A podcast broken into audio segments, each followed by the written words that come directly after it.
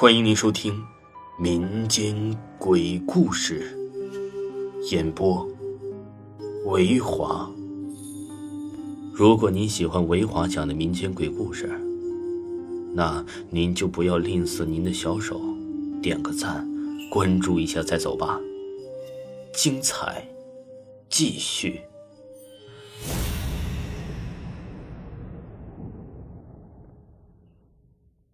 今天呢？再给大家讲一讲这个郑州当地的灵异事件。郑州东大街，郑州的东大街呀，是一条老街。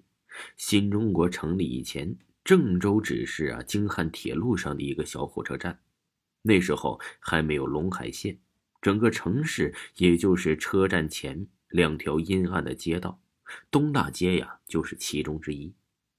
当时住在东大街南北两边的，全部都是小手艺人，干力气活的，铁路上的，拉三轮车的，三教九楼中啊，也属于这个下九流。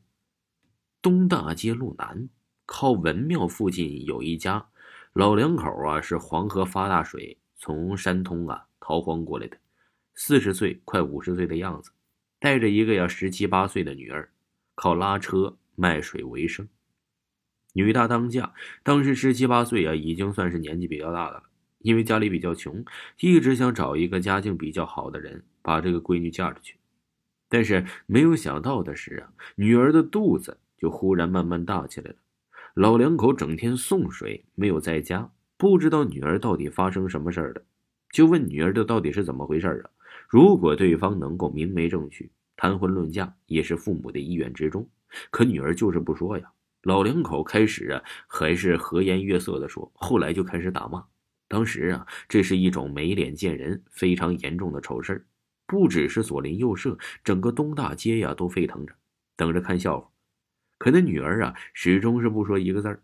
后来有一天晚上，吊死在文庙东边的一棵槐树上了。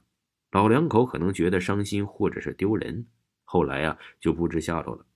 但到底是谁把他女儿肚子弄大的？女孩啊，至死也没有说，也没有人知道。东大街的人都觉得这女孩死的冤枉。当时文庙的门前呢，有两棵树，都是槐树，枝繁叶茂。直到现在啊，郑州人还比较喜欢吃槐花。女孩死的那年，估计也是如此。她死的时候啊，是冬天，转眼是春暖花开，槐花盛开，一股股甜香吸引了很多小孩来采。大家呀。都忽略了这个女孩吊死的事儿，因为树高，小孩把低处够完了呀，就找大人帮忙。有一个裁缝姓张，二十多岁了，小孩啊够的时候，他就站在树下看。没想到有棵树忽然被小孩拉断了，一下子戳到他的眼里，把眼珠子给挑了出来，血乎乎的弹到天上。大人小孩全吓傻了。张裁缝没过几天就死了。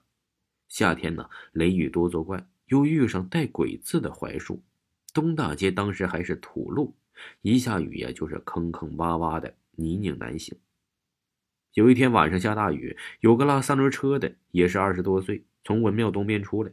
当时树下呀站了一群躲雨的人，里面呢还有一个人认识拉三轮的，心想：呃这么大雨啊，他还不过来躲躲雨？就叫了一声：“张。”一个“张”字的音没落了。只见槐树上顶上啊，突然劈下了一道闪电，把拉三轮的头从头到脚的瞬间劈成一截黑炭。槐树下的人呢，虽然个个都是心惊胆战，但全都没事连出了两起意外，大家都觉得这槐树邪门了。后来呀，想到吊死在树上的女孩，就有人提议把这两棵槐树啊给除掉。提议归提议，这事儿啊要文庙的人说了算，但大家都躲着槐树走。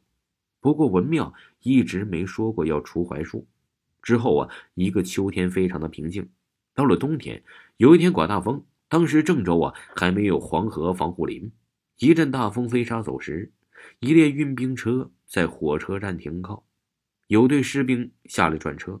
当天晚上走不了，军官让士兵自由活动一会儿，在市里吃完饭再走。有两个新兵转悠到东大街上，那天风大。街边的小摊啊，全收了。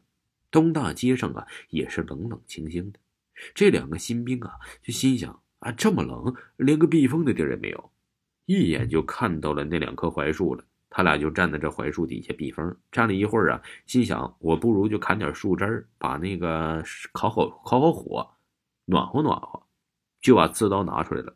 树高啊，他们呢就把刺刀放树上砍，没想到我有个新兵的刺没上好，他一使劲儿，刺刀就飞天上了，直直的落下来，正扎进了自己的脑袋顶，当时啊就头破血流，咽气儿了。